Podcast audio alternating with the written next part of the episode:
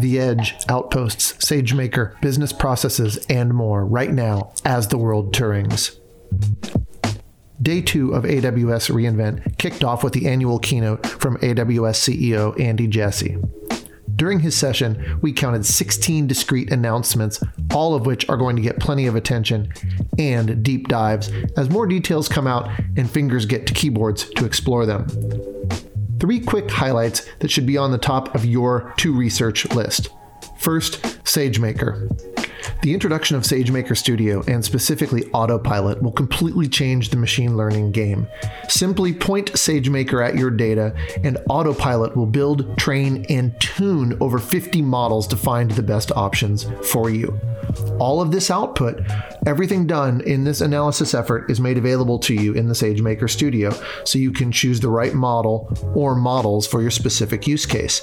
With ML expertise at an incredible premium, we can't wait to get to work with these new capabilities and see the impact they can have for our customers. Second, Outposts. Now, although Outposts was introduced quite a while ago, today brought about general availability for this much sought after solution.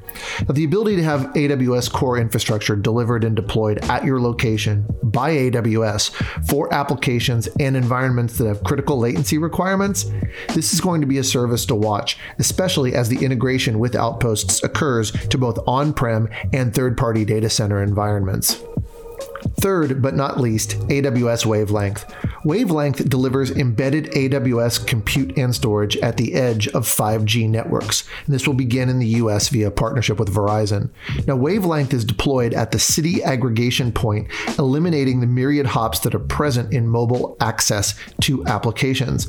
This is a very clear statement against the battle on latency. As businesses and consumers become more and more dependent upon immediate access to applications and data, this is something we should see increase in the coming weeks and months.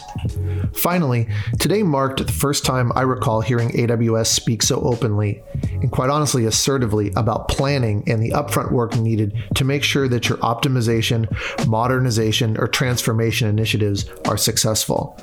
The focus on being quick but not hurrying recognizes that the risks and potential negative outcomes of moving into these initiatives without doing your homework first is very, very serious.